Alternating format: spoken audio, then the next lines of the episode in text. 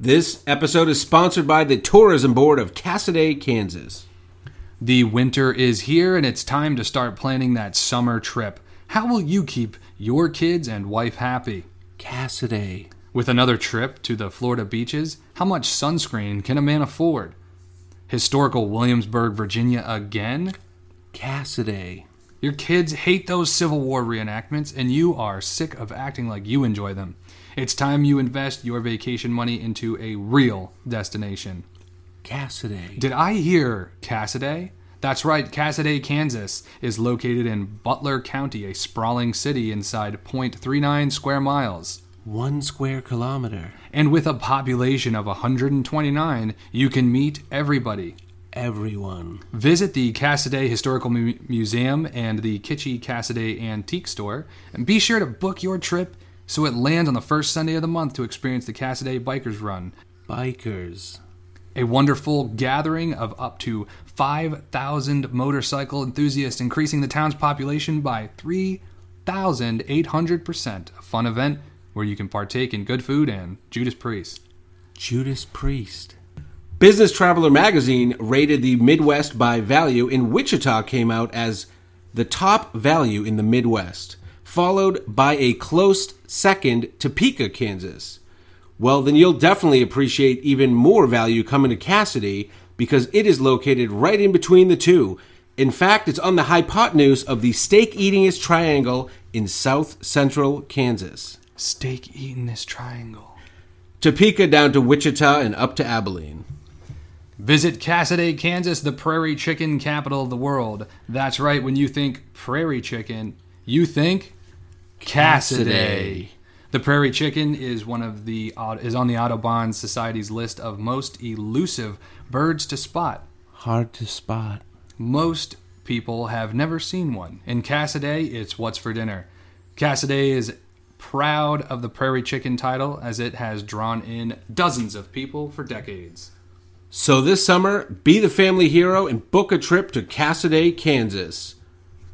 This has been a message from the Cassoday Tourism Board.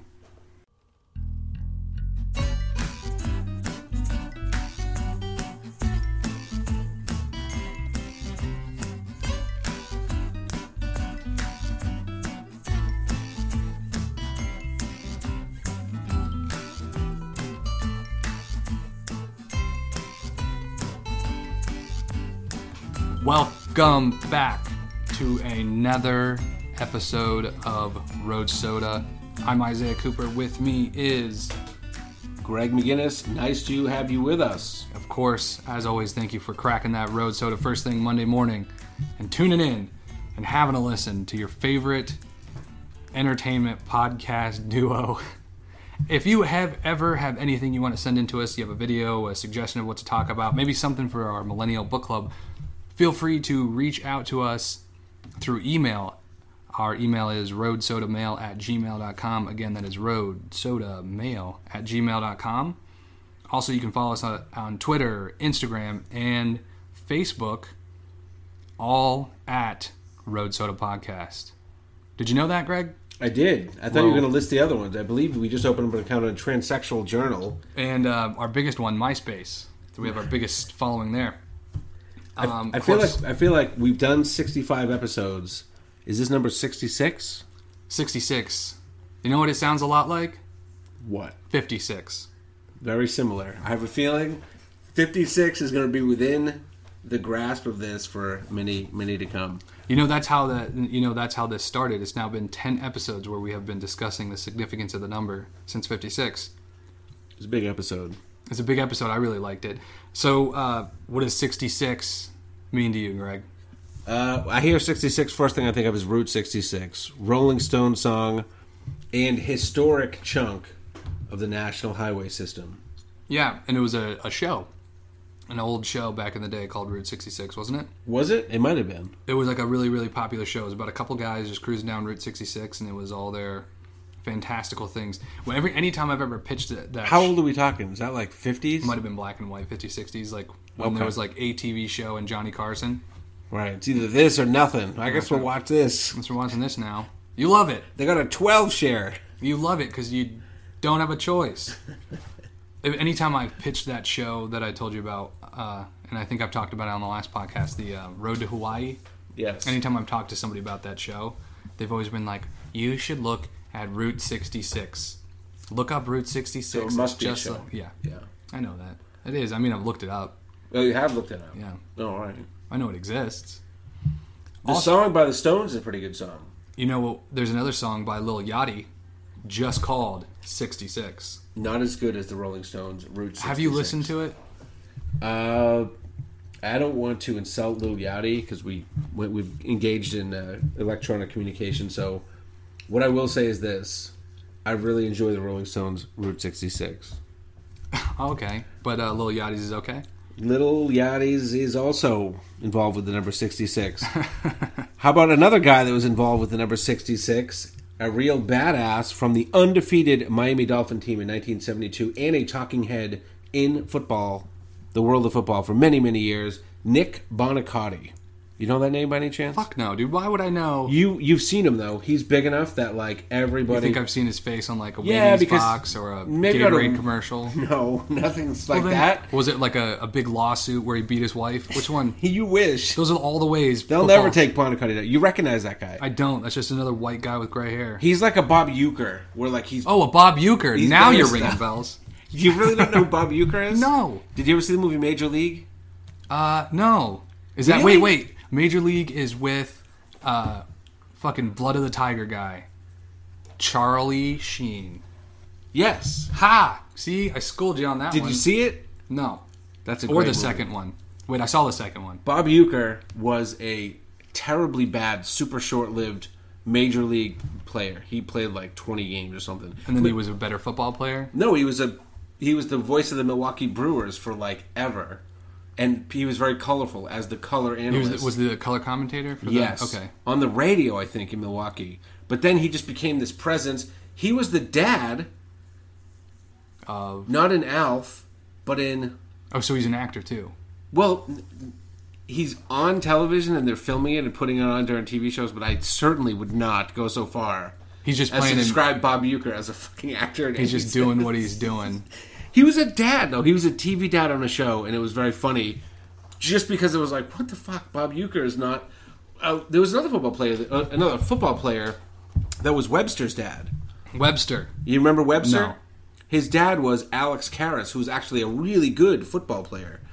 Uh, but Bob Uecker was the dad on a show, and I was just saying Nick Buoniconti also is a big enough uh, celebrity that he kind of crossed over into pop culture. And so he, which one is has to do with sixty-six?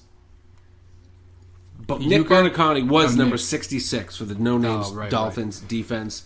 And then, uh, just because he was a killer, I got to say also, Ray Nitschke, who is another guy you probably have seen. He's a defender from yesteryear. What do you mean I probably have seen? I haven't seen any of the guys thus far. But he's so iconic. Oh, really? Yeah, because Ray Nitschke was like that badass. If you see that dude, you're like, he was fucking iconic within game. The world of like... It was not a game to Ray Nitschke. He really did want to cripple within people. Within the realm of people, within like... You know, the X Y that live in generation, America. That live uh, in America. Coming, coming out of uh, Salem, Massachusetts. White, Caucasian male. Well, my brother's not into football, so I'm not talking about him, but everyone else. I everyone else. But at least he knows the face.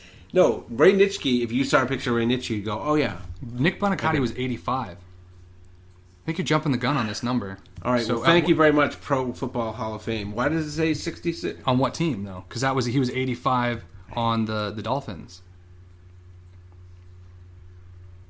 Nicholas Anthony Buoniconti is a former... That's the guy. I don't know why it's saying he was number sixty-six. Because he was on a, I mean, he was on the Patriots. Maybe he was on the Patriots. He is in the Hall of Fame. He might have made it on the Hall of Fame in the Patriots where he was sixty-six. Bam. He was. There's a picture of him in the As Patriots in eighty-five. Also in eighty-five. So what is this? Six? Maybe he's listed number sixty-six on that list. So what numbers... So in the sixties, what position in football is that? Uh, he was a linebacker. You won't, Is, uh, you won't, you won't find linebackers in the sixties. Usually in the fifties. Well, when did they start doing that? Clearly after the seventies. I think so? Nick Buoniconti was probably done playing by like late Well, you're seventies. Still attached to the fact that he was number sixty-six, even though we're looking at pictures where he is number eighty-five. Is that the? Is, was oh, he the sixty-sixth guy to go into the Hall of Fame? That's what I'm. That's what I'm asking. Is it uh, who's? So no, it can't be because they also said Nitschke and these other guys. So the numbers. So the wait, so the so the player number in the eighties, that's linebacker? No, fifties. fifties. Yeah, but they so must what, have done that after. somewhere after Nick Buoniconti at least started. So maybe. What would the um, sixties be? What position? sixties would be interior linemen again. Like nowadays, it would only be guards probably. Okay. Like the guys right on each side of the center that block for the quarterback. Okay, so because usually the center is fifty, and then the guards are sixties, and the tackles are seventies. On the other side, all the guys in the defense are usually in the nineties. You could be in the seventies. Why not the eighties? I don't know. But usually those guys are in the nineties. Like right. when you're looking at every team in the N F L, those big so, dudes with their hands down going after the quarterback, it's like ninety, ninety-two, ninety-five, ninety-eight. Those mountain men. Yeah, like those... at some point they'll get so large, they'll get up to like four hundred pounds, and the jersey will be bigger, and they'll be like, those guys are like the only ones that have three digits. They're I think like they the wear smaller jerseys to accentuate for fear. I think those jerseys are this, the right size on Monday, but maybe by the following Sunday, after the after the, family meal. And these dudes eat like ten or twelve thousand calories a day. Do you know how hard that is? But if you're out there practicing, like four, that's it's, like in the heat of the season. It's still real difficult. It's yeah. still very difficult to eat that many calories. Even when you're burning it all and you're active every day, it's it's really Which hard. You're totally not. You're not burning ten thousand calories. I don't know. No, that's why. Well, they're, they're, you could swim the English Channel. That's only going to burn like twenty-five hundred calories. Exactly. Well, that's what they're doing there. And only twenty.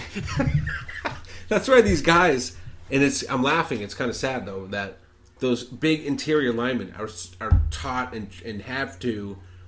Uh, artificially keep their weight like twenty, thirty, forty, maybe fifty pounds over where it should be. Right, so not only are they replenishing, but they're having to add on to it. So that's why like six thousand calories, they would probably start losing weight. Right. Maybe. I mean, what do they really do? Like run hard for like ten seconds at a time? Yeah, but they, you know, the practice is probably a lot of work. It's probably like a lot of cardio. Oh, now we're talking about practice. Talking about practice. That's where most okay. of the calories are getting burned in the games. You fucking play like eighty plays, and if you're a specialist, you play like twenty-eight plays. Mm-hmm. You're specialist and then they, go, only and on then they literally give them barbecued ribs in between plays. Why is it barbecue ribs, Greg? Because I have Kansas on my mind for some reason. I'm thinking about planning a trip, and I'm just thinking about those ribs. And I don't want to pay a lot. I want to be kind of off to my own. And so there you go, those ribs. Ribs, can- yeah, because Cass- Cassoday, Kansas does have. Like, this episode is brought to you by Cassoday, Kansas. That's right. You Thank you very much, Cassoday. Thank you very much. Um, so, sixty-six. Uh, there you have it, everybody. Those, that's your your uh, number sixty-six for you. What do we got for news, Greg? Um, I got a news story. It was pretty uh, crazy. It was a lady that. What did she do? She killed herself. Holy shit. She was probably on the brink of killing herself anyway, but this would happen. A guy, this was a Florida story. Mm-hmm. Uh, mm-hmm. The, a on. guy was pulling into his parking spot. Well, no, I'm sorry. He was fixing, he was in a, an apartment building where everyone has, you know, parking space right next to each other. And this guy was doing something, changing his tire or doing some type of work on his car in the spot. And a lady came out and yelled at him that this is not a garage. Mm-hmm. Like, you know, I don't want to be... looking at you with your hood up, you son of a bitch. And they got into an argument. She hit him in the face, this old lady. She's sixty. Okay. Or late fifties. And this is like a dude in his twenties who's like, I'm just out there trying to getting ready to change my oil right. or something. She, she hit him out, in the face with a tire iron? Hit him in the face. No. Hit him in the face. That's like, she punched him. Cl- yeah. But he, he was able to move, and she ended up hit him in the neck. So what does he do? Instead of beating a six-year-old lady's ass, which you can't do, he called nine one one. Right. But he probably should have. She was. She went into her house. Yeah, he clearly should have at this point because she was sitting there. She had a revolver. She took it out and she pointed it at the deputies. Mm-hmm. And this, this dude was basically convinced if he just went back to dicking around with his car and told her to get out of there, he'd probably get shot. Because what happened is after the cops show up, she locked herself in the house, was unresponsive to them. Is it the busted. house or is it the apartment complex? I'm sorry, the apartment. Because if we're talking houses, the guy had a garage. No, this is an apartment complex. So she's in two B and he's in two D or whatever. I'm sure they must have had some history, unless this was totally out of nowhere. He always had his music too loud and her cats stunk. Well, no, she ended up shooting herself. The Jesus. Five hours later, the SWAT team finally busted into her condo. She was found deceased in the bed. She had shot herself in the head. Said Sheriff Doctor Sue Scoltieri. Wow, a sheriff doctor. I was just saying that because he rhymed. How do you get your head. doctorate in sheriffing? I understand what this is. This is a... The moral of the story is own a house, not an apartment, right? Well, yeah, or don't mess around with your car. Leave it to the professionals. Your life is at stake. Yeah. Is what I took or someone that. else's life is at stake. Is your tire worth the life of the old lady next door? Probably, probably not. Probably not, right? Probably. Right. I just wanted to see what you... I just. I was not. just gauging what you were going to say. Man, so that isn't... Yeah, you're right. What you said at the beginning was she was probably already contemplating it. It's not like... If, if that was the event, then set her off, you know? She and was the, standing at the open doorway of suicide probably for months mm-hmm. until she decided to take a step. Just waiting for a good reason. Yeah. You know, she had she had got a couple couple answers wrong on The Price is Right, but... Maybe she didn't even take the step through the door. Like, maybe the world just got shaky for a second and she had to put one foot in there for a little stability. Just Next um, thing you know, she's in the suicide room. What are you yeah. going to do? It happens. Yeah. Like her, I, like her Parkinson's kicked in and she accidentally pulled the trigger, is what you're saying? Is that what you're saying? I would it's say really... at a later point it would have been possible for Parkinson to kick in, right? Maybe she was just sitting there whispering about this guy, and then that probably has happened. I wonder how much well, threatened suicides think... happen to turn into real suicides to people with Parkinson's just due to a Parkinson accidental flare up, right. whatever you call it. Whoops. Now let's it's cut to like, our. It's probably more like whoop. But yeah, let's cut to our biggest whoops moments of the... Do you think that... Um, that would who, actually make a great show. You just put that image in my mind of like... Oh, yeah? America's Funniest Home Videos, but it's not. It's like America's Most Tragic Home Videos. It's got to come on... Just catching people accidentally killing themselves in all kinds of horrific ways. And it would do great for America's Funniest Home Videos ratings because we'll put it on beforehand and we'll really just bum everyone out. And, and by so, relatively, it'll be way funnier. Yeah, the, the sight of a cat with a head net stuck in a tissue box is really going to kill them. You basically just watch Bob Saget for forty minutes with your hands crossed going, I hope nobody dies. I hope nobody dies. Please, you see that This kitten. Is the best episode ever. Zero deaths. Zero deaths. I, who do you think came up with... The, the connecting the dots that it was this guy's fault? Do you think it was like the police? Well, clearly, son. Or do you think it was the reporters? That They're were not like, saying it was the guy's fault, right? They're totally saying that this lady was pretty. Like they could totally put this story out as a lady committed suicide. They can leave out where. Why even bring him in? Right? Why even bring him in? Two years ago, she was overcharged by her dry cleaner. Also. Committed suicide today. So we're not. We're saying, not even going to address the potential. We didn't say that. We didn't connect those dots. But who said know. she was a total whore? Bob, did you say that? I didn't say anything like that. Let's continue. We only had one minute on this lady. We're mentioning maybe that when she was convicted of shoplifting in nineteen eighty-six, I was there. My aunt saw her also. And you know what? We're just going to. You know, one thing leads to another, and but we're not. You know, that's just that's not our place. To connect those dots. Because the sheriff's department is there to solve mysteries, not add them by spicing up. Spicing it up. They're like, what was the event that happened just before this? This guy's like, I don't know what happened. I was changing my tire and she punched me in the face. And he's like, it's your fault, buddy. Jesus. Here we go. So we got, I got some other other uh, interesting news. Um, this is this is uh, pretty funny. I, had a, I want to read the, the actual no, no no I want to read the actual headline of the of the article. Thinking New Mexico is another country, marriage bureau clerk asks New Mexican man for passport. So this guy, uh, I think I don't remember what state he w- he was in when this happened. Oh my God, oh Jesus! These uh, sometimes when you're on these news websites, they try to send you somewhere else to buy something. Um, Let's see, where they were in the uh, district. You mean of, they're not just trying to give me the news just out of the goodness of their heart? Surprisingly, no. They're trying to advertise the shit. I'm I know, sorry. I know I'm blowing your mind with this, but uh, he was in the District of Columbia Court's like marriage bureau, him and his fiancée, and he's like, I'd like to uh, get a marriage license and get married. And the guy's like, let me see your license. And he handed him a New Mexican license, and the guy's like, no, no, no, let me see some valid American identification.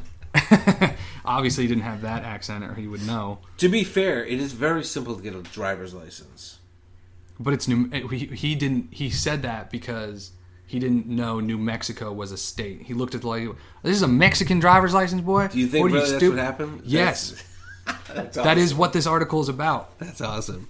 This is what the article is about. And it's very funny to me because uh, the guy was actually like a, a chairperson in New Mexico and ran for some uh, ran for some seat in New Mexico. He was like almost, he was like a politician in a way, like or, or a big mover within New Mexico.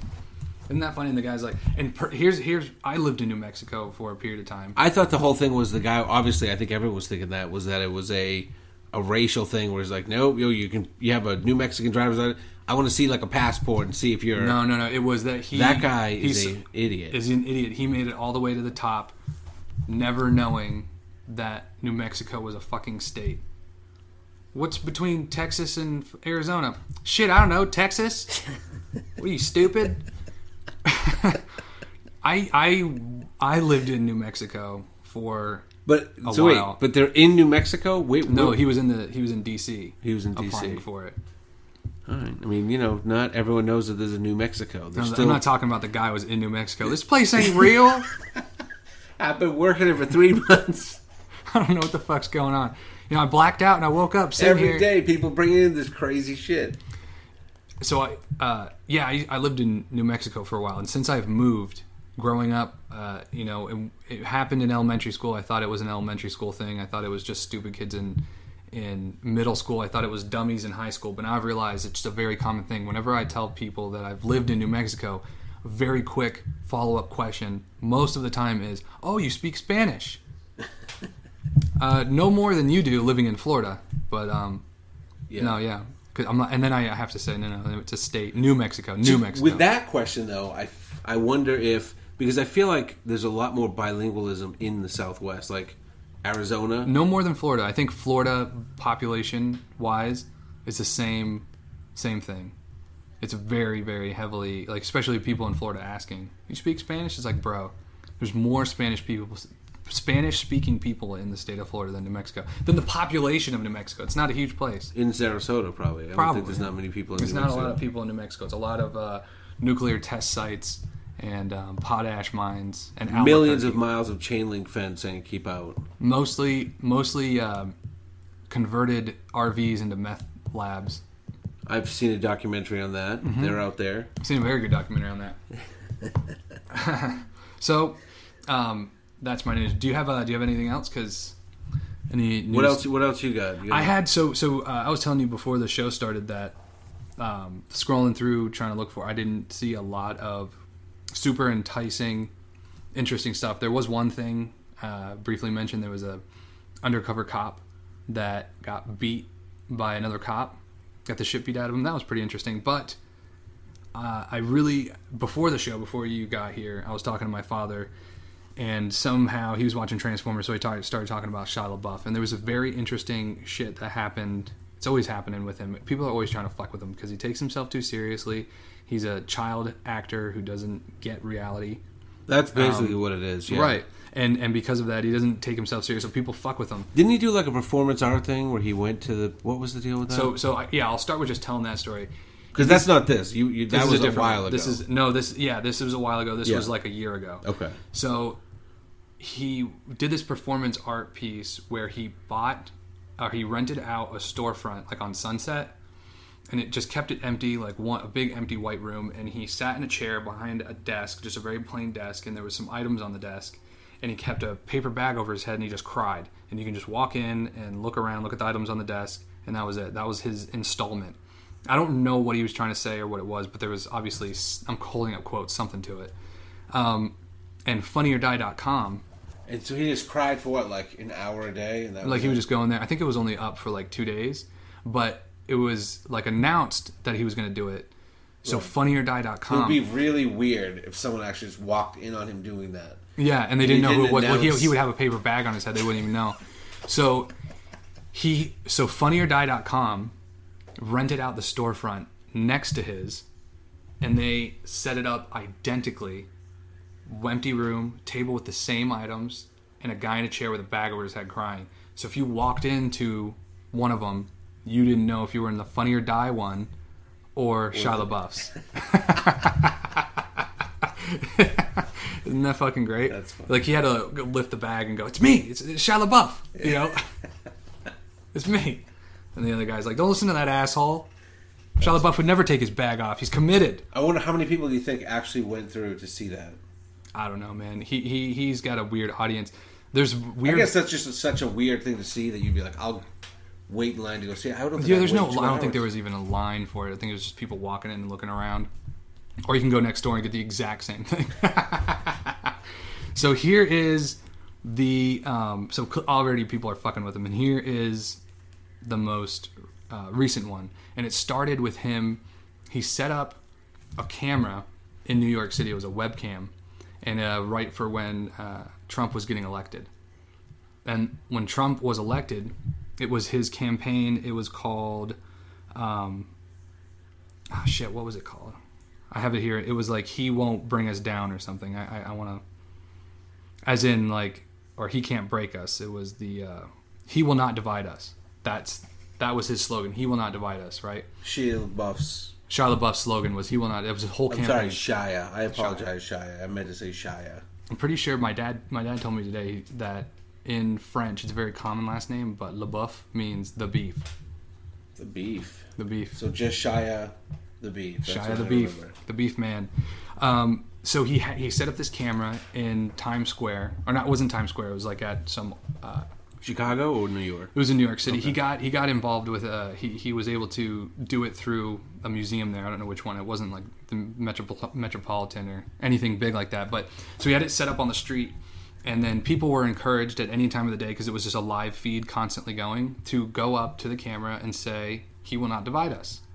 And then, four chan. How'd they know that? Was there like a... Yeah, it was like, like a, a physical thing. Sign that said, "If you come up to this camera..." Do you yeah, know? It was like a known installment. Like, he told everybody about it, and it was like a part of the... the like, it was like outside the... But would it only be people that were like online and said, "Oh, I'll go to that intersection"? Or was there also a physical sign on site so that if I just happen to be flying in...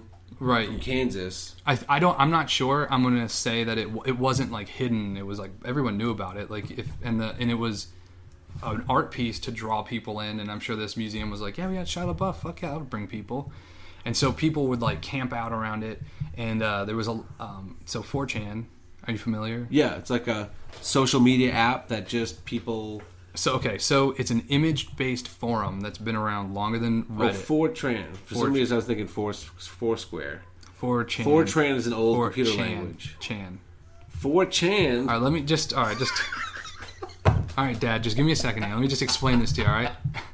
So four chan is a website, and it's only it's mainly image-based. You can add text and you can write a whole story, but it's not it's it's clunky and it's not made for text. It's just like images. And it's a very tight-knit community of a lot of people that are fucking neckbeard stuck in their basement and a lot of people who are like, maybe work for the C I A. It's like, it's it's really crazy divide and the kind of stuff that they get done. They actually credit themselves as a large part of getting President Trump elected president because of the shit that they pulled. And uh, I definitely, I would, I definitely believe it. But, um, so what happened was people would go up and they would... go to the camera, and you can watch it anywhere because it's a live feed webcam, and they would say that, and four chan would then find out those people's identity and fuck with them for days afterwards. Like, they would harass them online and fuck with them, right? Jesus. Jesus. So it got to the point where shit, the altercations in front of the thing were getting so crazy and surrounding it that they took it down, right? So then Shia LaBeouf takes a flag and he raises it, and he puts another webcam on this flag, and all you see is the pole sticking up in there. It's like angled up at the pole, and so all you see is the pole with the flag. It's a white flag with black letters, "He will not divide us." And he does a live stream, so it's always just going to be flapping in the wind on this live stream, right? And what does four chan do? They fucking... they m- started by mapping out the flight patterns that they could see in the sky, right? And then... They were and they were able to pinpoint it to within like a larger area by just mapping out the flight patterns, the time of year, and what flights were going, and and like ma- uh, following contrails. And then they mapped the stars at night and got it down within like a, an area of Greenville, Tennessee. Also using that, uh, also using a tweet from um, a, using a tweet from Shia LaBeouf to like kind of confirm that where he was kind of, and then they got it narrowed down to between some house, this house somewhere in that area, and a river, and then they got a guy who was a part of four chan that lived in the area.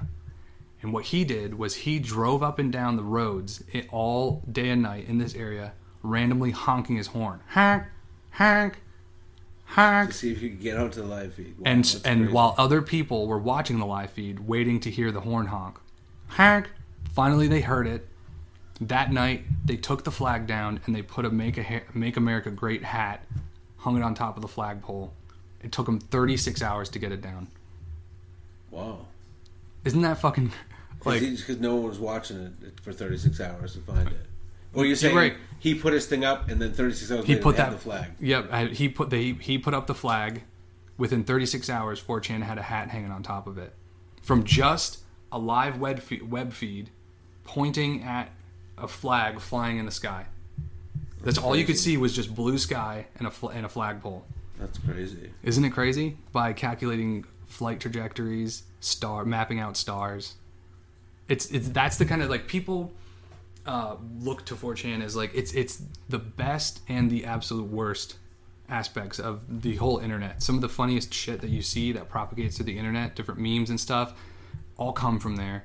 But at the same time, there's like this vicious, horrible area of like child pornography and stuff on that. They're always trying to like get it, take it down, and take out the website and shit like that. But, or even worse, these Make America Great Again people.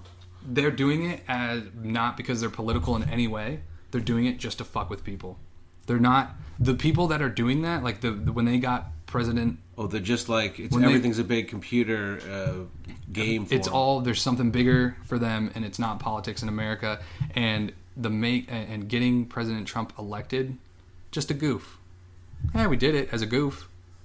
Yeah, I mean, I'm sure a lot of electronic sources did help mm-hmm. marginally. Here's a, but it was a close election. I'll wrap too. up this segment with a really fun little... I never was ever someone... I always knew about four chan, and how I received my four chan is by... I know people who, who frequent it, and they dig through all the dog shit, because there's just like piles and piles of dog shit, and you find a diamond. They'll bring me diamonds. And uh, when I was in college, I was like, ah, you know what? Maybe I'll start digging through the dog shit. And I was on there, and I saw a guy say... on there, he said, I'm at U C F. I was in college at the time at U C F. I'm at U C F, and I'm gonna I'm gonna commit suicide. Within ten minutes, there was a knock on our dorm room door, and I answered it, and it was a security guard and the R A. And he's like, is everyone in there? We're like, yeah, we're out here. And my laptop's like open in the back with like four chan blasting on it, and he's like, um. We're just, uh, everyone okay? Everything's going on? Yeah, yeah, what's going on? Ah, there's just somebody posted on some forum somewhere saying that they were going to hurt themselves. So we're trying to find that. I was like, closing the door a little bit. Nah, not me. Not me, buddy.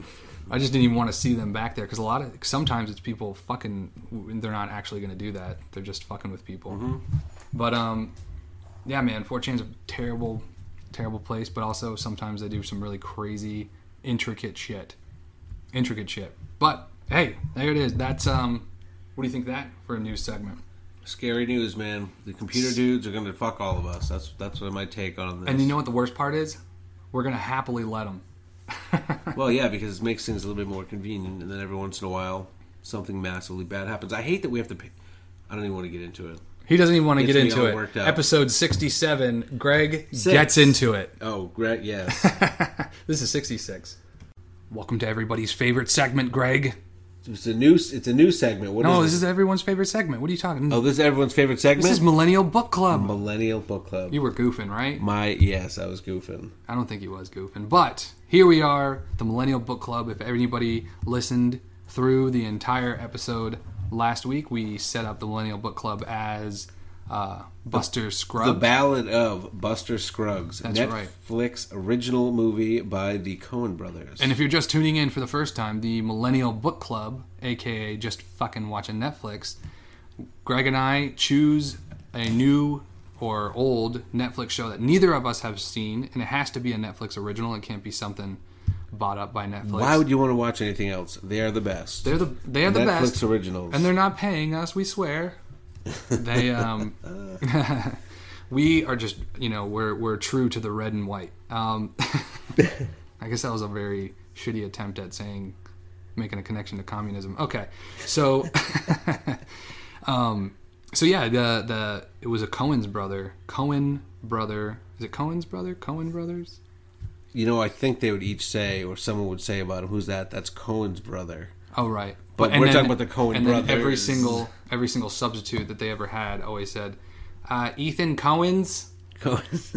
It's just Coen, no S. Just Coen, no S. But there's two of you. I'm just being quick. So I'm just being quick. Ethan and Coen. We got a progressive couple in here. No, we're brothers. Sorry, I just can't. Um, so. It's a, it's a Western vignette with six sto- six stories. I think it's six. I believe it is. It's um it's Greg's favorite type of film, which is a bunch of films. I do and, enjoy the the. the, the what do you call them? Like the montage pieces, or like the, you know, where you don't have just one actor, you have five pieces, so each each group gets to do the, its own thing. Cause it, right, because when you watch a movie, sometimes you'll watch a movie and it'll be really good, or sometimes you watch a movie it's going to be really shit, and then you got to sit through the whole movie. But with a vignette, one can be great, one can be shit. You just got to wait it out. You know what I mean? So uh, also right up front, if you've um, if you didn't watch it and you're from last season, we're going to openly and freely speak about this thing. So uh, spoiler spoiler alert right up front. Spoiler alert. Don't want to be one of those folks. So yeah, it was yeah, the Ballad and the Ballad of Buster Scruggs was the first vignette that you see. So how did you feel about that one? I enjoyed it. I'm not big on the singing, but I th- I thought it was funny. I thought it was it was well, you know, it kind of covered the ground it needed to, and uh, it was about a great shot in the Old West. That kind of was untouchable, mag- untouchable, but magnanimous. He was like, "I don't want to shoot you, Fran. This is what it did." But when he needs to, he's going to shoot everybody. Me. Yep, you pushed me to it. Now I got a bullet between the teeth. And uh, yeah, that character, that that infamous character in every Western, you know, the the Deadeye, the untouchable, fastest gun in the West, fastest gun until it was good. Yeah, I liked how that one ended. That was pretty. That was a great one. Unexpected. I think if you had a little bit of time more go on, maybe you would have started to feel like this is a vignette movie, so this is going to end soon. But I think they sh- it was even shorter than I expected it was going to be, so that end did kind of catch me by surprise. I want to. I'm trying to look up all the the the stories in there. Yeah, you can. Uh, I, I was looking that up on. I'm I- on um, Wikipedia here, and uh, the plot. Oh, here we go. I got it. This should yeah. be it. So that was the first yep. one. The second was the bank robbery one. The second one was, yeah, near Algodones. Well, yes. Hold on. The, um, I like the first, I think the first one was, I want, nah, maybe the first one wasn't my favorite, but I definitely thought it was a great open. And that actor was the guy from Oh, Brother, We're Out There. Yeah, he was the third man. He was the yeah, two famous guys. Oh, Brother, We're Out There. And, um, so yeah, I really liked how it ended. He was in something else the Coen brothers did too, right? I feel like he's like a guy. I think the Coen brothers did Oh Brother We're Out There. No, I know, but I think he was in another one besides Oh a Brother. A third? I think so. Was he what, in Fargo or something?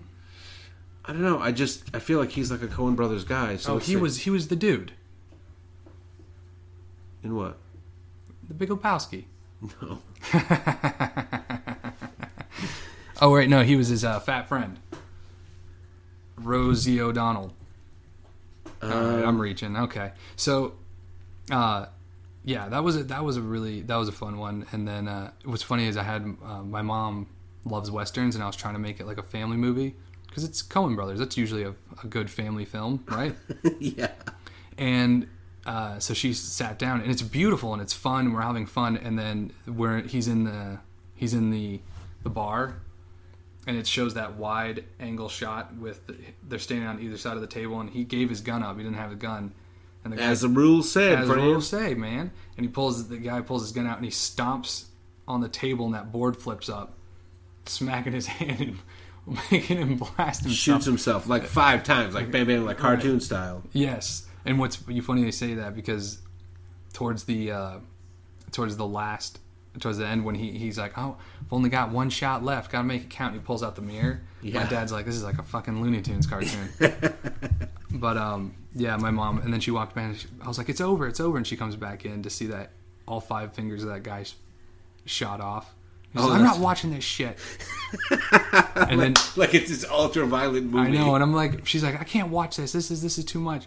I was like, it's not going to be every one. And then she came back in on uh, the one with the guy to fuck the pig.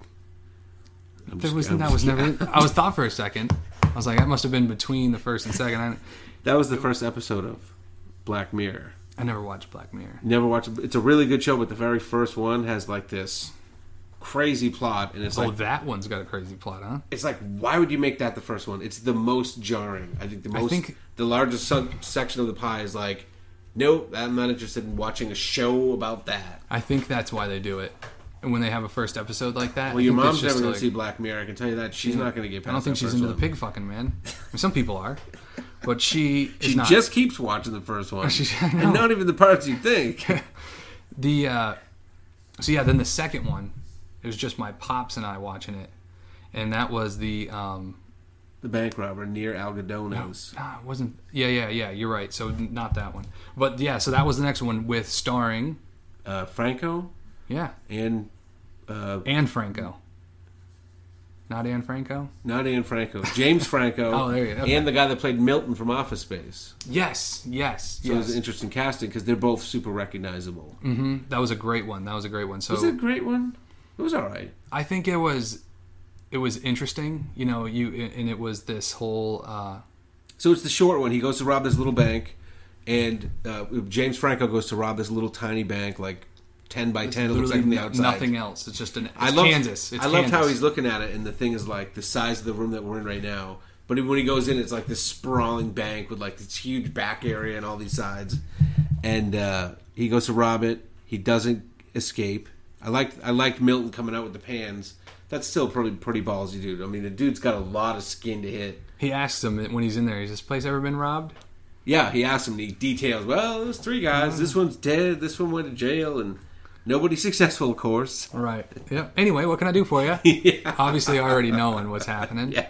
It's like this is this is a Saturday for this guy. I love the setup when the dude when the co- guy jumps over to chase after Milton, and he sees every single thing had a, sh- a shotgun on a soapbox, sitting right there in a soapbox at the ball bag right, right. of every teller window. That's like an awesome work environment. You're just hanging out. What's up, Missus Jenkins? Anybody comes in, I got four shotguns landed. Mm-hmm. And you got yeah. So anyone's everyone make sure your shotguns are loaded. Then they have the, the bank meeting every morning.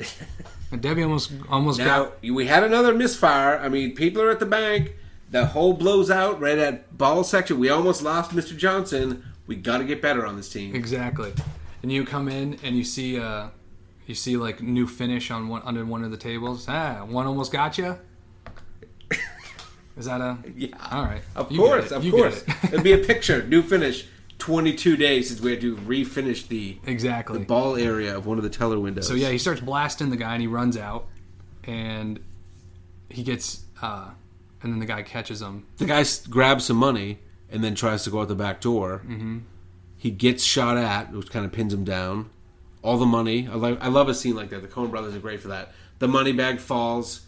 Nobody cares. twenty feet out of his right. You care as the viewer. You're like, I'm oh my god, that was the whole.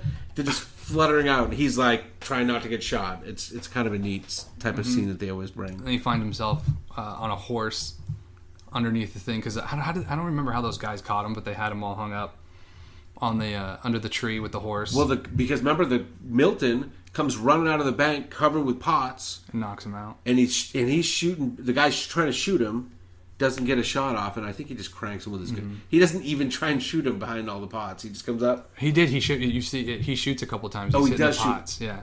No, no. But the guy with Milton with the pots right, on. Right.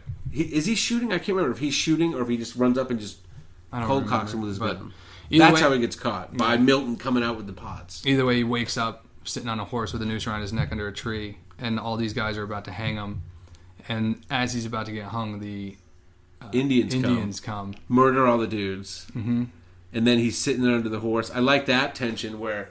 The horse is slowly walking away, just eating grass. The horse is trying to get something to eat, yeah, and he's pulling him a little closer to being hung. And then just before he dies, a dude off in the distance sees him, and then he's bringing him in as his partner for cattle, cattle ranching. Cat, cat, not ranching, like uh, uh, rustling. Well, wrestling, but you're thinking ostensibly he's like a, what do you call those guys? Like just like, a you're just cowboy. Those guys that just just move. A cowboy moving cattle rancher, moving them from one. But he was moving stolen cattle, and yeah, he was, and then the, he didn't know until the guys roll up and this guy runs off. Yeah, and now he's the cattle rustler, and he's hung. Mm-hmm. It's a great line, of course. And the dude's crying next to him, and he's like, "Is this your first time?" First time. That's a, yeah. It's a great line. It's a great line. It's almost like they thought of the line, and then they're like, "How are we going to put that in a?" Yes, definitely. I could see how that would have been reverse engineered, and it's good enough of a line. Like, what the hell? You could do a ten-minute thing about this. Mm-hmm. I liked it. So then we move into the third one, and we I think we should just move. Let's barrel through the rest here. What was the third one? The third one was Liam Neeson. Oh, that was the. I like that one the best. I think. You think? Yeah. Right? Because there's a lot of there's no dialogue whatsoever. Well, nothing except for the guy reciting his thing, which is more like sound effects than anything else, because nothing to do with the actual story. Right, right. You're, it is all very visual. Yeah, so it, that, literally that's the only talking you hear, even when they go to collect the money. So go ahead, set it up, the leasing. So yeah, it's it's a traveling uh, theater show back in the day, the same way they used to do medicine shows. A guy would roll into town. So Liam Neeson rolls into town with his cart that looks like a theater cart, and he hangs up a bunch of signs. Everyone gathers out because there's a fucking nothing to do in the middle of nowhere. Yep. So everyone comes out with their chairs and their spitters and their fucking whiskey, and they sit down, and they, the thing opens up, and he's got all these candles lit, and it's a, a stump of a guy, literally. He's a guy sitting there with no arms, no legs, and he just starts talking. And he just delivers talks. This monologue, which is like a mashup of like chunks of all the most famous speeches in like... You know, at that point, he's got like, like a George twenty Washington speech. It's like the top twenty in speeches. Top and again is George Washington's Gettysburg Address. There's like a couple of chunks of Shakespeare, and it, and you see here four score and twenty years ago, mm-hmm. and then, and then what else? That's uh, pretty much what it is. It's just it's a just bunch a bunch of, of stuff like Odysseus and, and that yeah. kind of thing. So then. Uh, it just shows that, and the first one is gangbusters. They get all this money. They pass it. He pass, uh, Liam Neeson comes out, gets it, passes the hat around. Everyone does really well, and then it's like the next one. There's a few less people. The next one's a really cold night, and there's like no one there. And he guys tries to collect money, and everyone just looks at him. Time is definitely passing, is what they're saying, and he's mm-hmm. making it harder and harder. And then they're has- showing that this is. And then they also show him like afterwards how he feed, he makes some food and he feeds them, and he's holding them to piss at one point. Liam yeah. Neeson is holding the stump to piss. Which ostensibly makes you think about, geez, well, he's got to do everything. He's, he's got to wipe. How do you wipe it? Do you just kind of like... He, I, the way Liam him, Neeson treated dunk, him, he just, did not worry too much about it. You just hold him and dunk his bottom half in water and rinse? I don't know. So then, um, yeah, and that just keeps happening until it's the end of the one show, and he's feeding him, and he sees a lot of commotion like between some buildings and some light, and he goes, and he's there's this guy with a cart, and he's got all these people standing around, and he's got a chicken in a cage in this cart with all these little numbers. This I love this aspect. There's like the scale that this thing had. It was like, what the fuck? Well, that's so that's the thing. And then he goes, he, he and he. Everyone is yelling out numbers, five plus ten, and the chicken would walk over to the number fifteen little thing, and you would peck it, kink, and everyone's freaking out. The guy's making a boatload of money. And Liam Neeson's in the back looking, and his eyes are lighting up like, holy shit, this is the, fuck the stump guy. This is where it's at. And then I think you almost immediately think that. As soon as you see him seeing it, you're like, oh, that stump guy is fucked. The stump guy's fucked. Actually, you know what? That's not fair, because I saw it twice. The first time, I remember thinking, oh, he's going to he's gonna go collect a bunch of attractions, is what I thought. Right. Because I don't get why he's going to have to dump the one attraction and just have one. Like, why not have two? You're literally going to dump one that you... Whatever it is, whatever it is, you're not thinking the worst. You're thinking, maybe he's going to change it up. He's yes. going to do something, right? Yeah.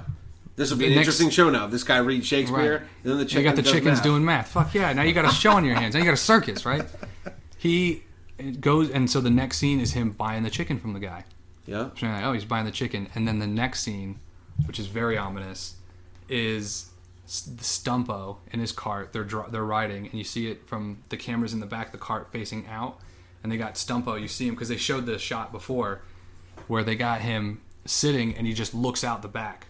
But now he's sitting, he's looking out the back, and there's a chicken like in a cage like bumping his head, and he's like looking at it, right?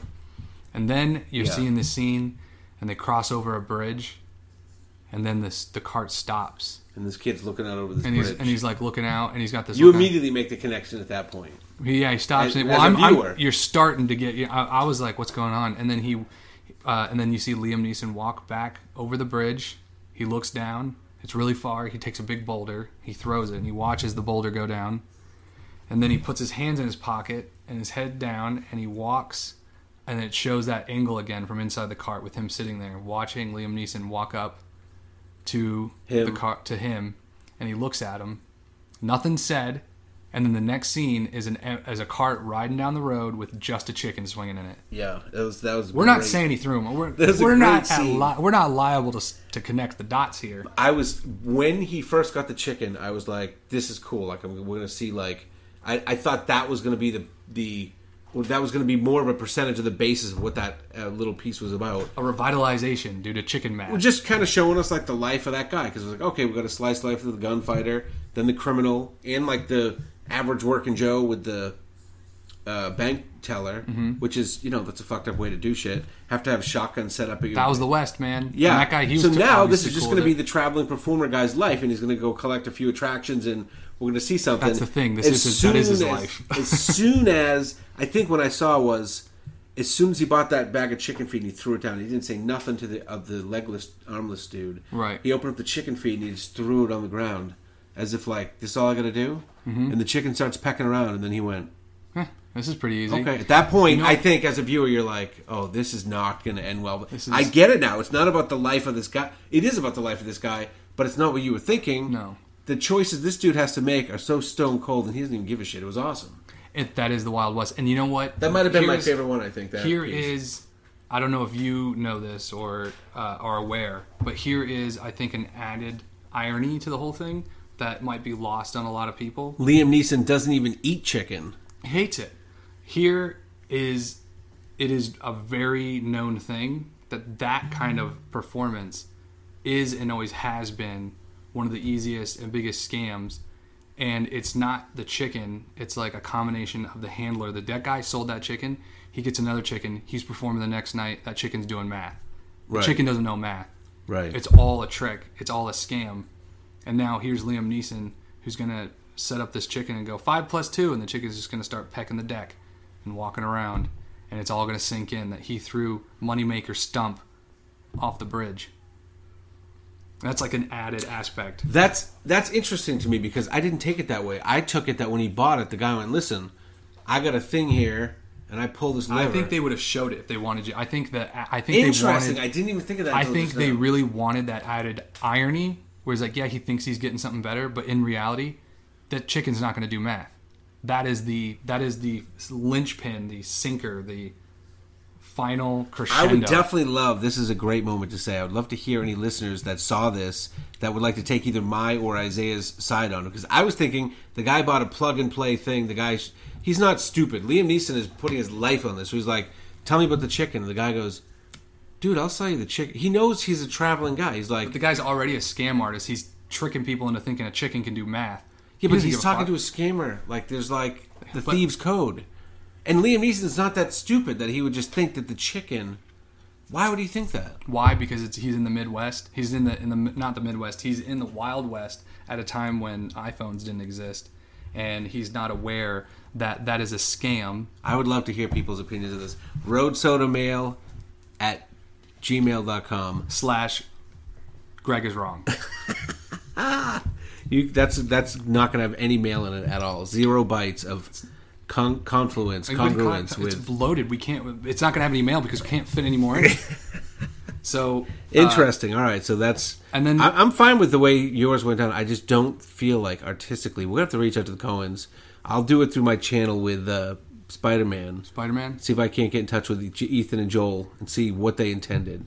That's really the only way we're going to settle I think, this. I, I think that is. And uh, so then you have the next one, which was the Frontierman... The spec, uh, the prospector.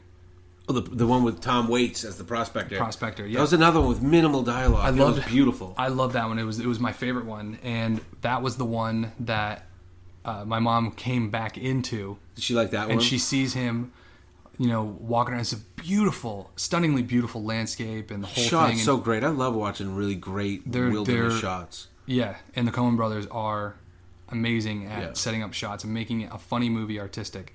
So the shots were what was so great in my favorite Coen's movie, which is No Country for Old Men.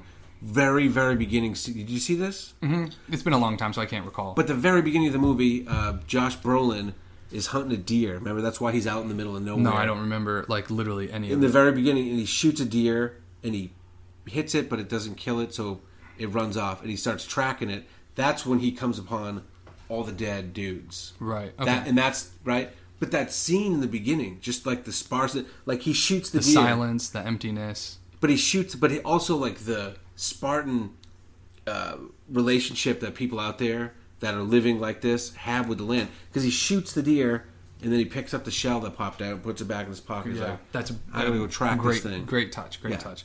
So uh, the pro, yeah, that was the one where my mom came back in. Yeah, and she sat down. She's watching this beautiful thing. It's great.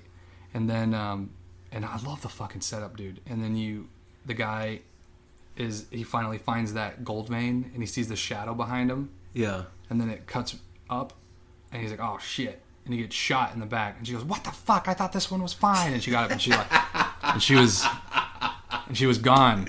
She was gone the rest of it. She did ask me how it turned out, uh, but awesome. but which so it was great. So uh, yeah, you know, he's got this. He's panning for gold, and there's a, a little bit of gold. Goes a little further up, a little more, a little more. He's got Keeps, like his semi-scientific process right. where he's kind of which is kind of smart. So he's got a little, a couple. He's got like five pieces, six pieces, ten pieces.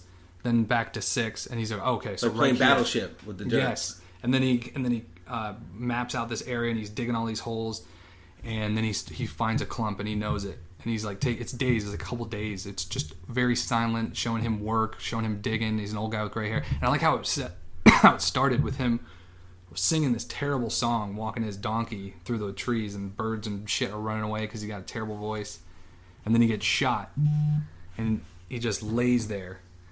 Dead, and the guy who shot him sits down. He rolls that cigarette, smokes one smoke. That's a great scene. Like how like the one shitty the, that whole thing must have been. He's got t- dirty tobacco and this piece of shit paper, and he puts the thing together and he lights it. He takes like one puff, then he puts it out with his nasty fingers, puts that back. Well, it's so crappy to like re smoke a cigarette, but not back then.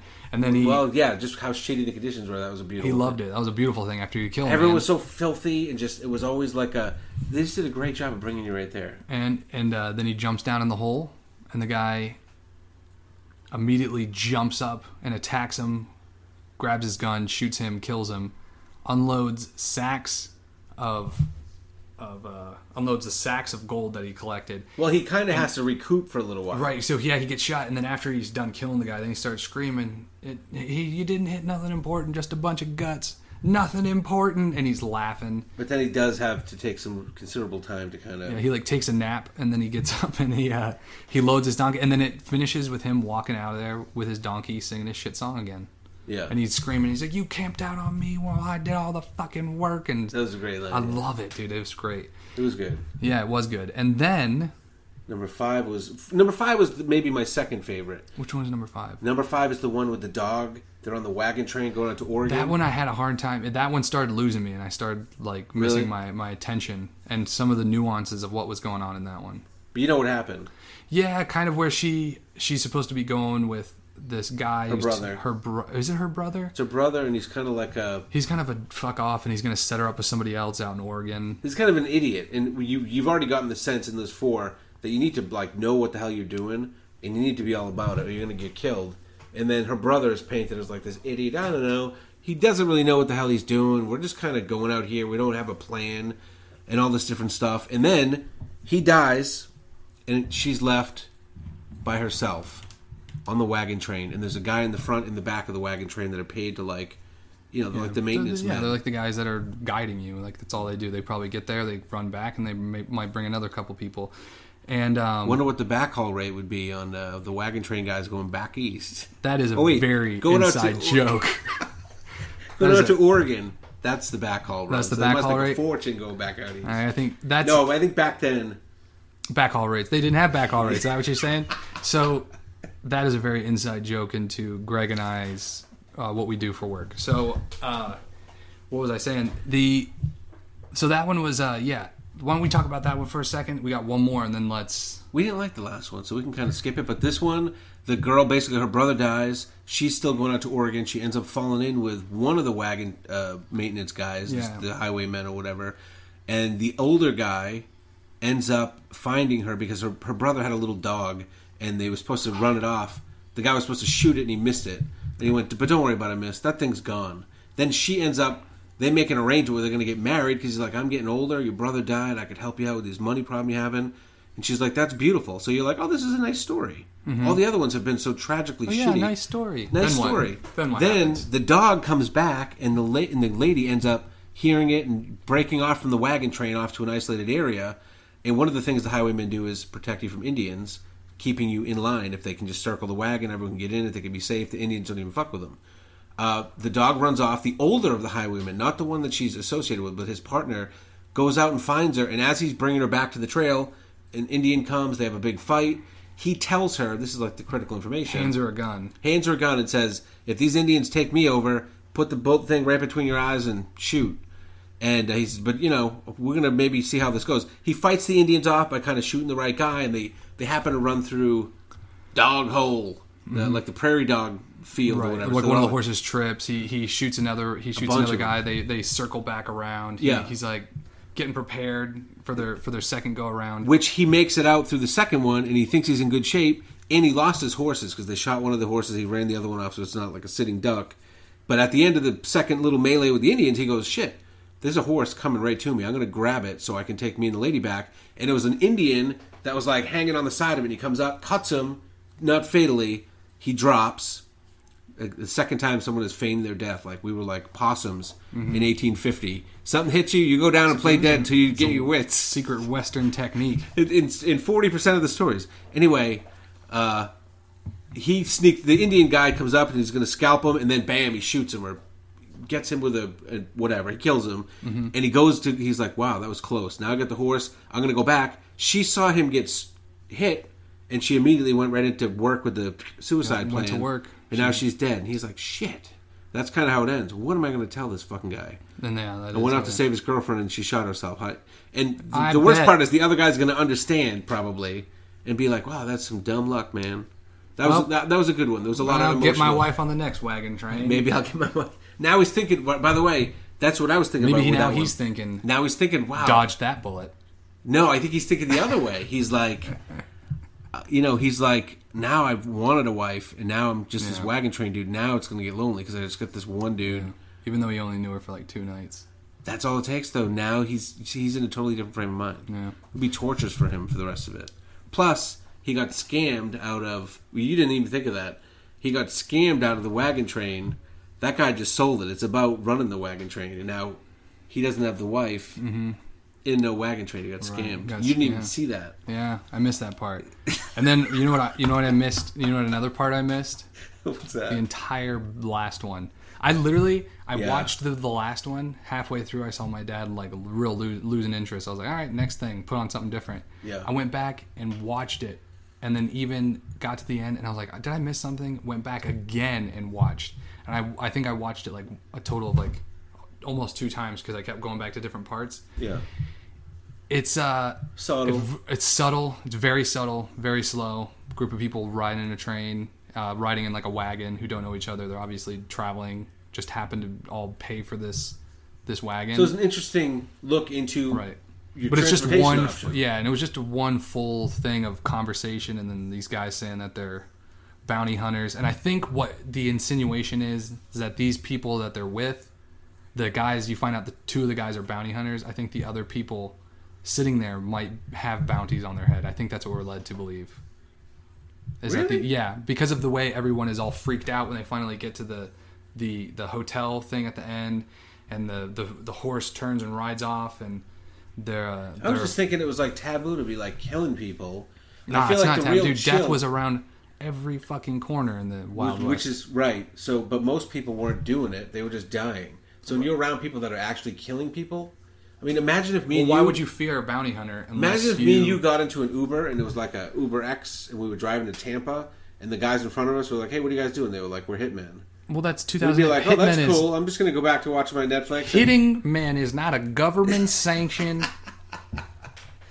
thing. I mean, and... bounty hunters were not got working for the government; they yeah. were. Private opportunity. Private opportunity, but the, issued by the government. A warrant was issued by a marshal by a state marshal to go out and get somebody. I, all right, so and so, but why would internet, you fear? Again, this is an email. If you sat through that last one, I enjoyed it. It was okay, but it appears we have another impasse. I just don't think it makes much sense for them to show fear towards this guy, unless it wasn't right out fear. It was, but once was, once they explained that little... they were killers and that and they started talking about like what their process was, like he's the guy that does the killing. I just I just lull the, them into. I just do the singing. I just do the singing, right? And then they were both like, now it's sinking in on the holy shit. These dudes are like the Abbott and Costello of murdering people, and we're just sitting three feet away in open space, and I just found out now. I don't think they... And we're going to be in a remote place. I think you're using a two thousand eighteen mindset instead of an eighteen eighty-nine. You locked into the eighteen sixties, eighteen... and you're more in tune with what the script was saying. Yeah, I think they, were, they weren't uncomfortable with their line of work. They were uncomfortable with their line of work because they themselves had done some dodgy shit. Why would either of them have a bounty, though, after what we got for information? Any of the three...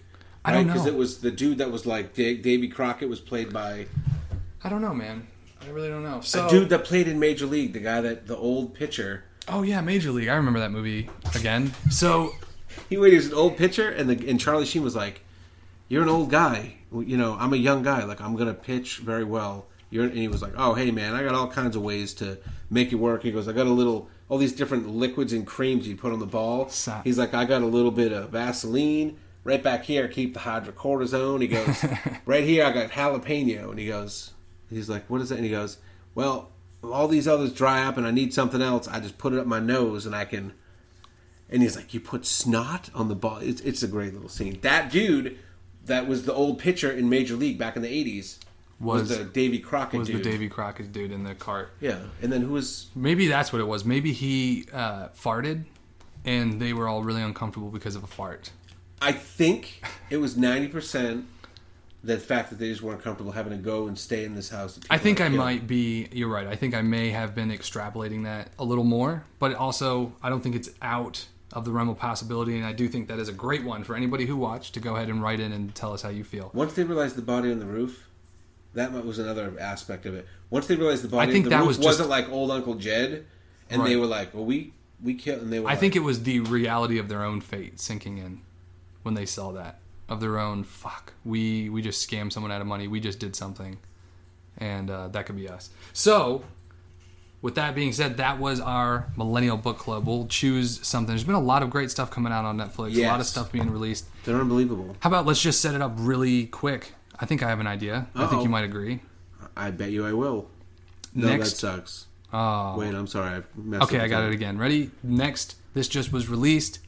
Starring Dave Attell and Jeff Bridges. Jeff Ross. Oh, Ross. Ross. Jeff yeah. Ross, the roasty guy. Dave Attell and Jeff Ross together on stage in Bumpin' Mikes. It's a three-part little kind of comedy documentary, weird mashup thing.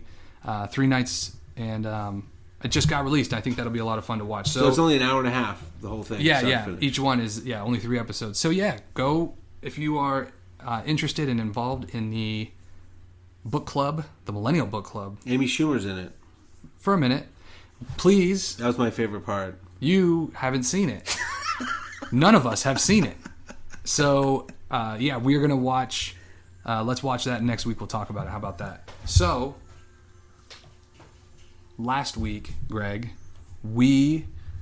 talked about how we are going to start a new segment on the show, and this is kind of the birth of that new segment. And did I hear that you had a name thought out for the segment? Or well, we had talked about, oh, a name for the segment. Do we have a name for the segment? Let's just call it, uh, what, what should we call it? Writing Script with Greg, Making It Big with Greg and Isaiah. Dr- like something Chasing like draft, Your Dreams. Drafting. Last... Uh, no more draft. It, let's just go with the working title of the script. What do you think about right. that? Right, working title of the script. So here's what we're doing. We uh, there was a story that we fall, followed way back uh, episodes, many episodes ago. We followed a story and talked about how uh, that that couple uh, made that GoFundMe account for the bum and for ten thousand dollars. It blew up to forty four hundred thousand, and they uh, went to.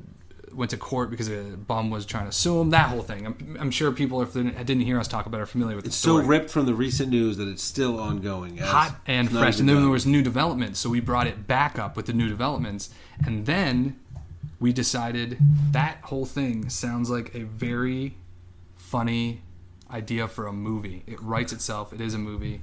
So we spent a little time researching the story so far, just to kind of get that original uh, angle, the first take on it.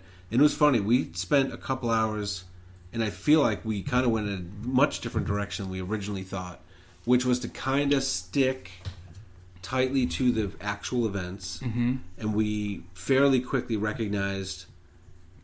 I think we what we did was... We so so far we've just gone through and kind of laid out a loose plot. Yeah. And what we want to do with this segment is slowly write this movie section by section and then come to you guys on air and read it to you so you can hear this this ridiculous thing. I think that'd be a lot of fun to hear. Yeah. And then if you have any ideas or anything or directions you think it should go or comments, roadsodamail at, at gmail. gmail dot com. So we're gonna call it Go Fund Yourself, right? But yes. There was certain certain aspects to the real story where you needed to have an action or something happened to give reason to certain things that they were doing. So if you just made if you just made like a documentary, there's a lot of you need like that story arc, the the arc of the story, and so you have to add some couple things. The core, the, the core, the kernel they call it in computers. Isaiah. Oh, do they? I'm surprised you didn't.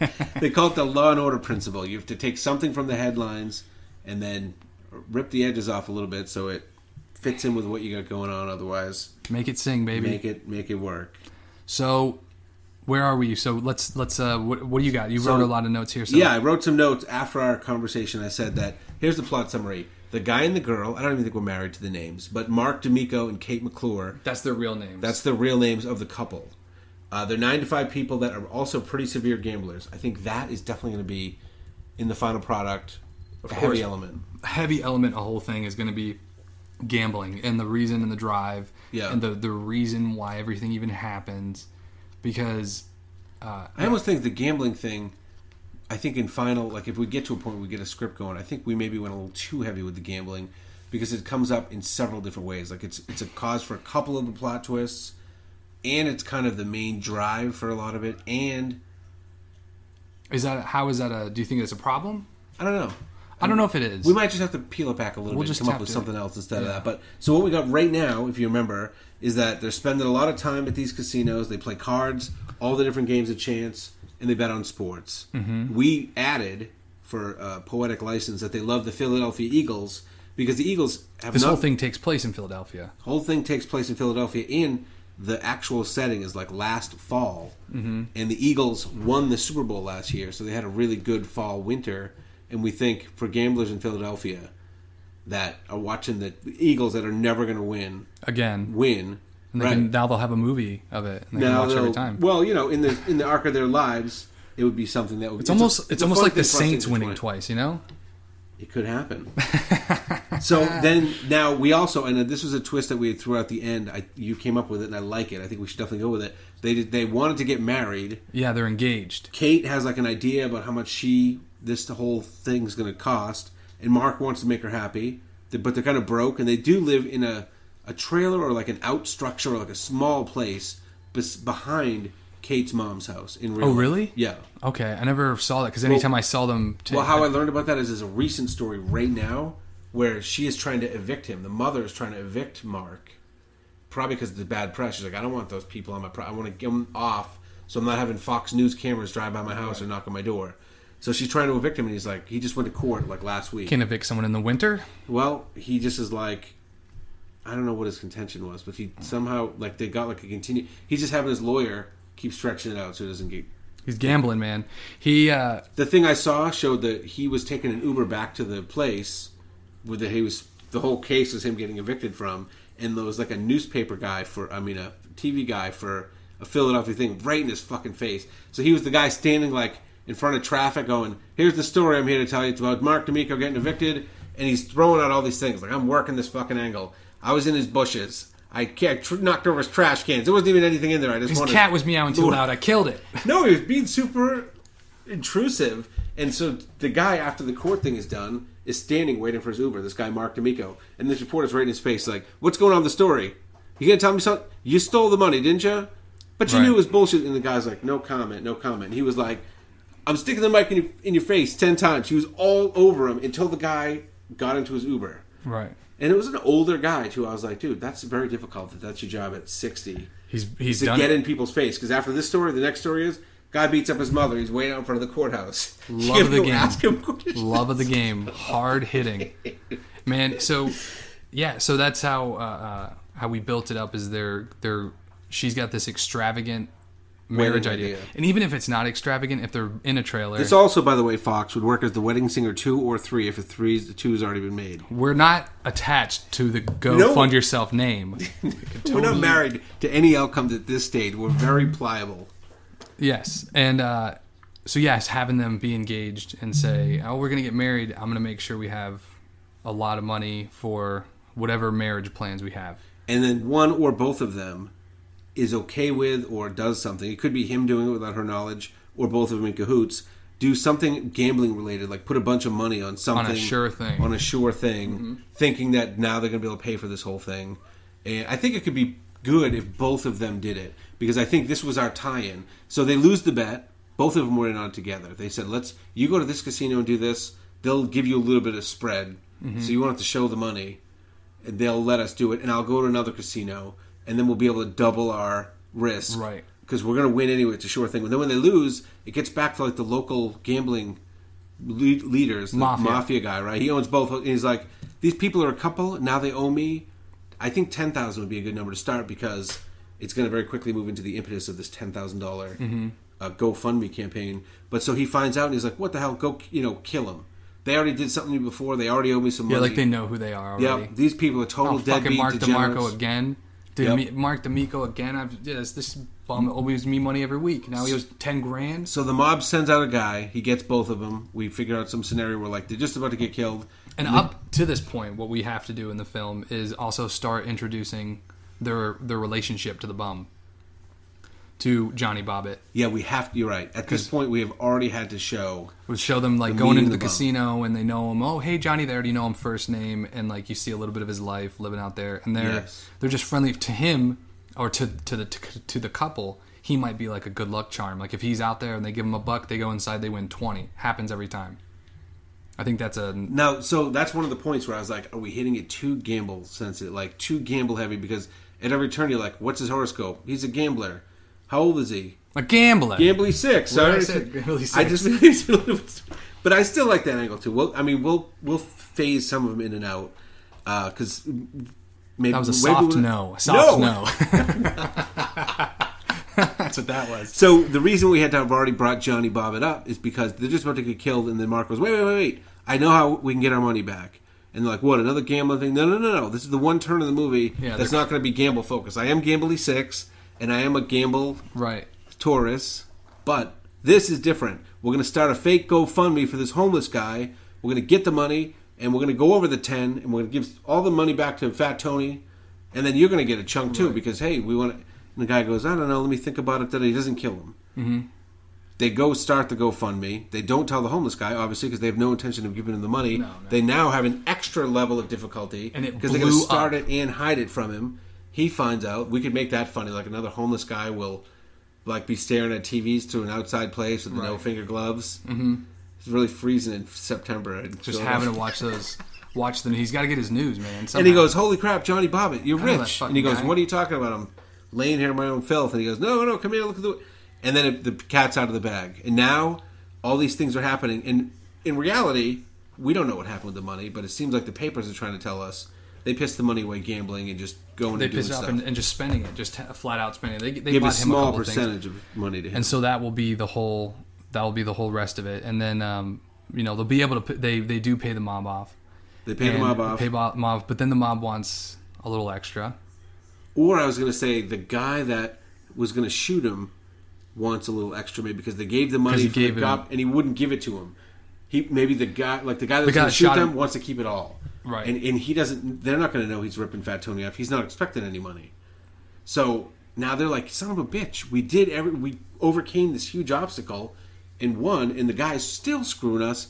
Now we gotta do something to get the money back. And they somehow now it turns into a double cross movie, so the whole cast switches over.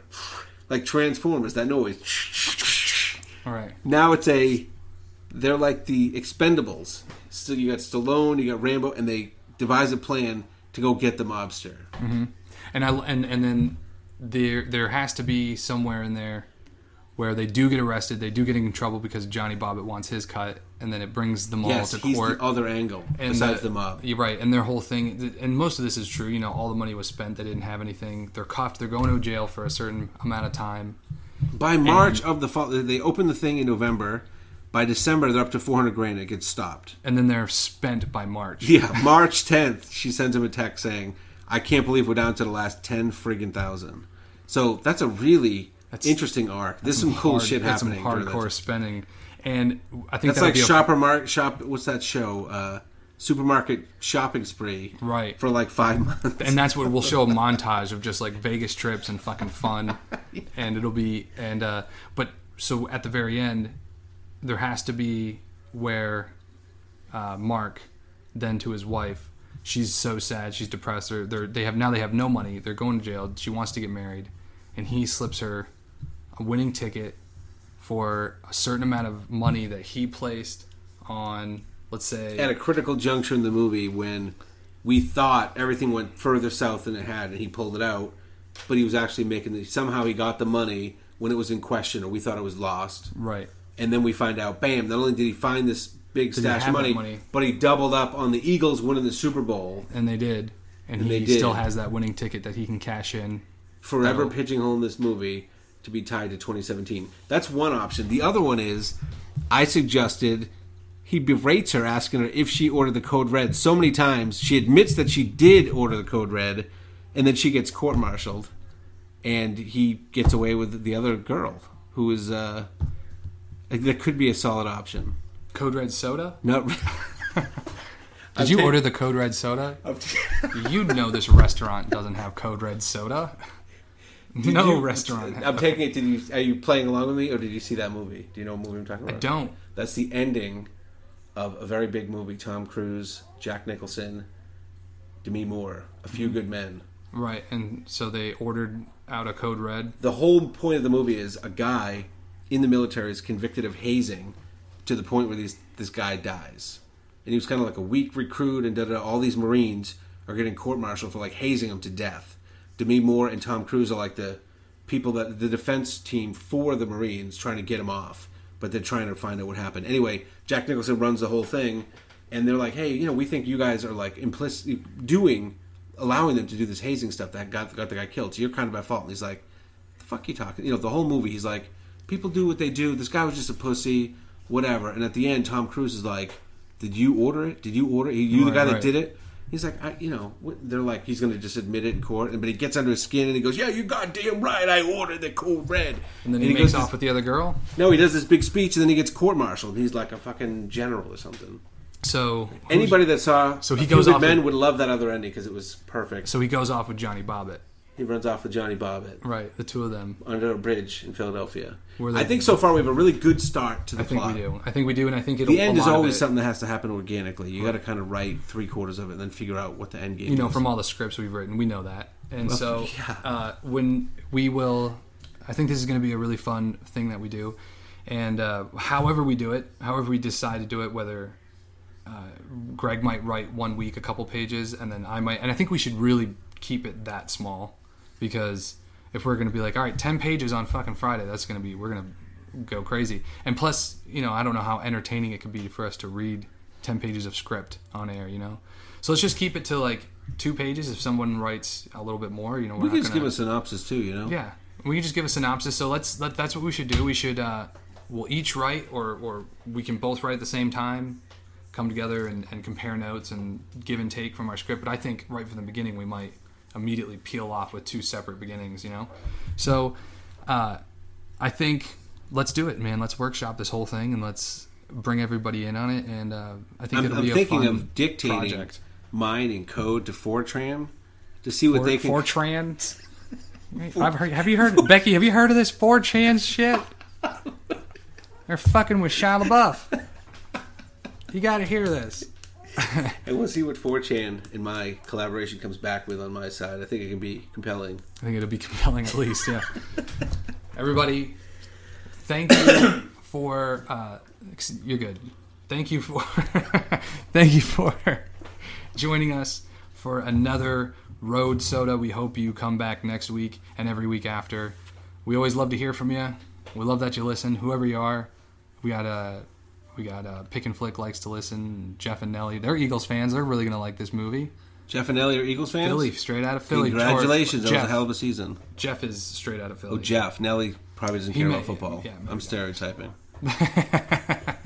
Because she's from Florida. I mean, because so, she's from Florida, from Miami.